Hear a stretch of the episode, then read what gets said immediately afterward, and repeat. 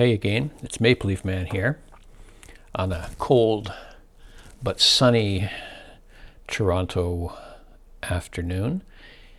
It's actually March, and uh, the time changes this weekend, um, which is always this is the good one. The bad one is the one in the fall.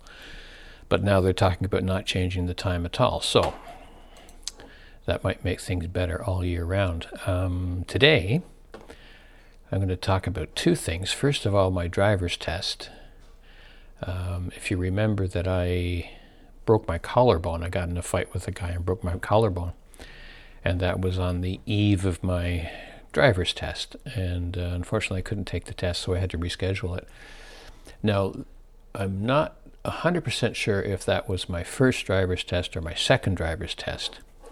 And seeing as how I had two driver's tests, it's rather obvious that I f- failed the first one, and uh, I took driver education at the high school that uh, I went to.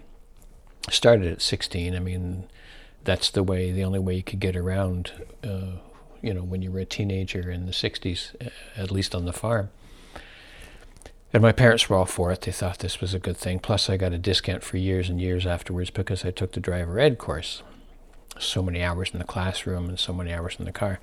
But you remember this was 66, and the car we had to use for the driver education was a gigantic Chev. Uh, cars were huge then, and this was a big four door, could have been a Biscayne or a Bel Air, 1966, 67, something like that.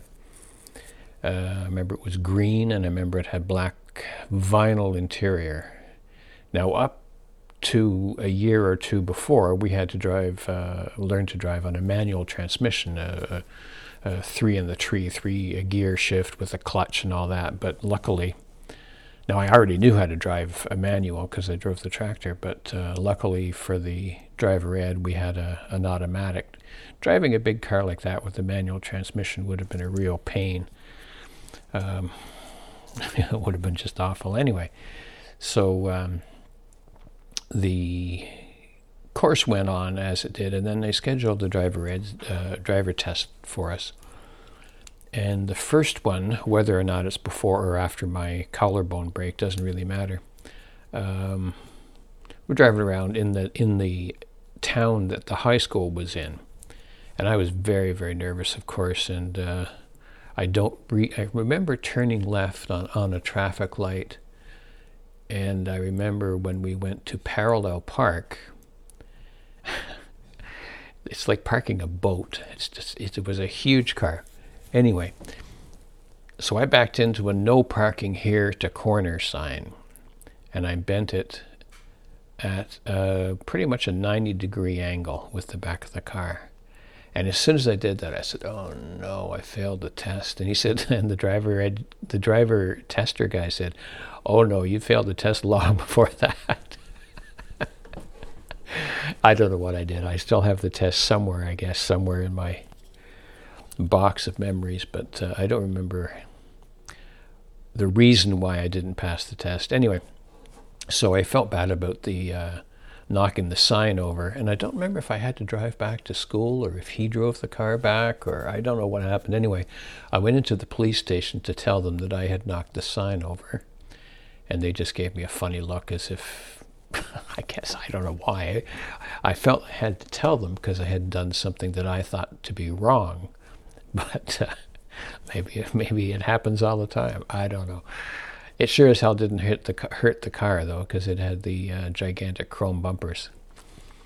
And the second time I took the test, I took it in the city. That was about 12 miles uh, west of the high school town, and that was substantially easier. I passed the test that time, and uh, I remember the thing that the the the tester was most concerned about was stopping on a corner at a stop sign, but on the right where the, the sidewalk edge was, not the far edge, the the edge away from the uh, street.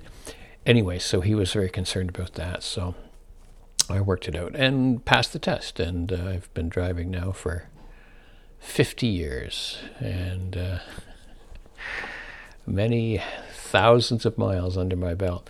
The second thing I want to talk about, um, because it popped into my mind uh, a while ago, something about movies. Anyway, um, my mother and sister were huge uh, Elvis Presley fans.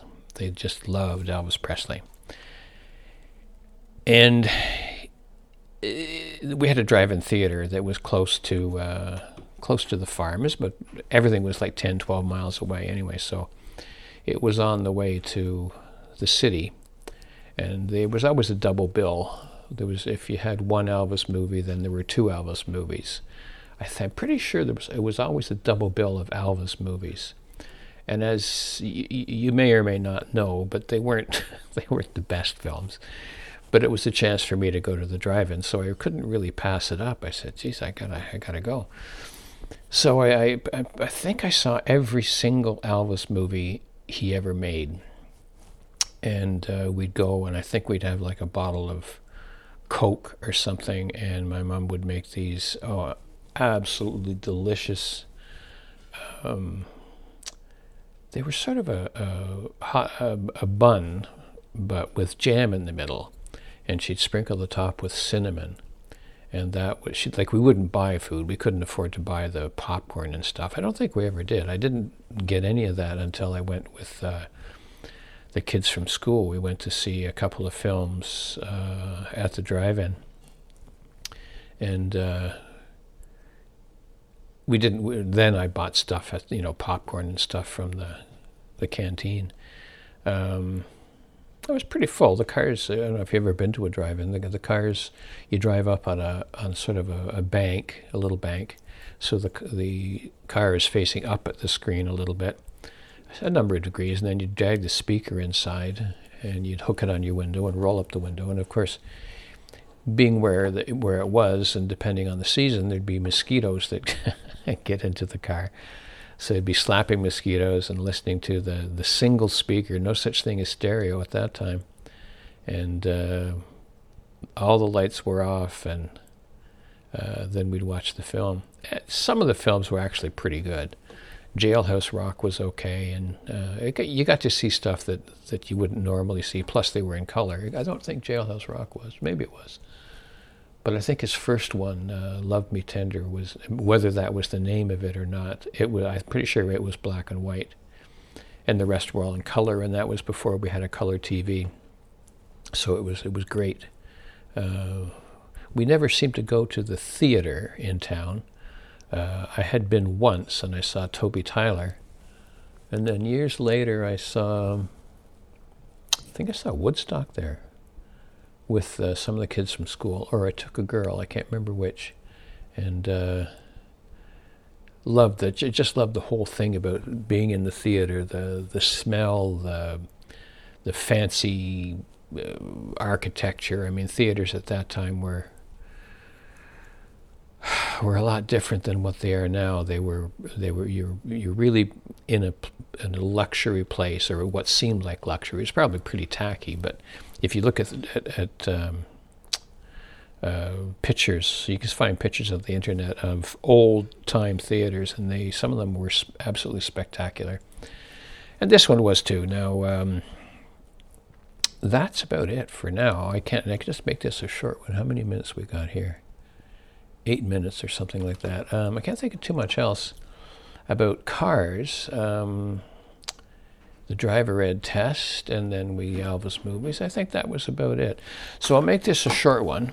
I'm sorry I haven't been uh, rec- recording anything lately. I've been in a, a winter blue funk, I guess. I, I, I am sick to death of our winter. This year, 2019, we've had snow and unbelievable cold. Lots of snow and lots of cold weather, and, and it takes me back to when I was a kid and it was it was okay then, but when you're my age, uh, it it just it's not as much fun as it used to be, and uh, hopefully next year will change. Although I think our weather change is pretty much permanent, so maybe this is the way it's going to be from now on. Anyway, leave a comment, send me an email if you can. I think there's a place on the on the uh, site. Uh, if you like it, tell other people about it. And thanks for listening. Maple Leaf Man signing off.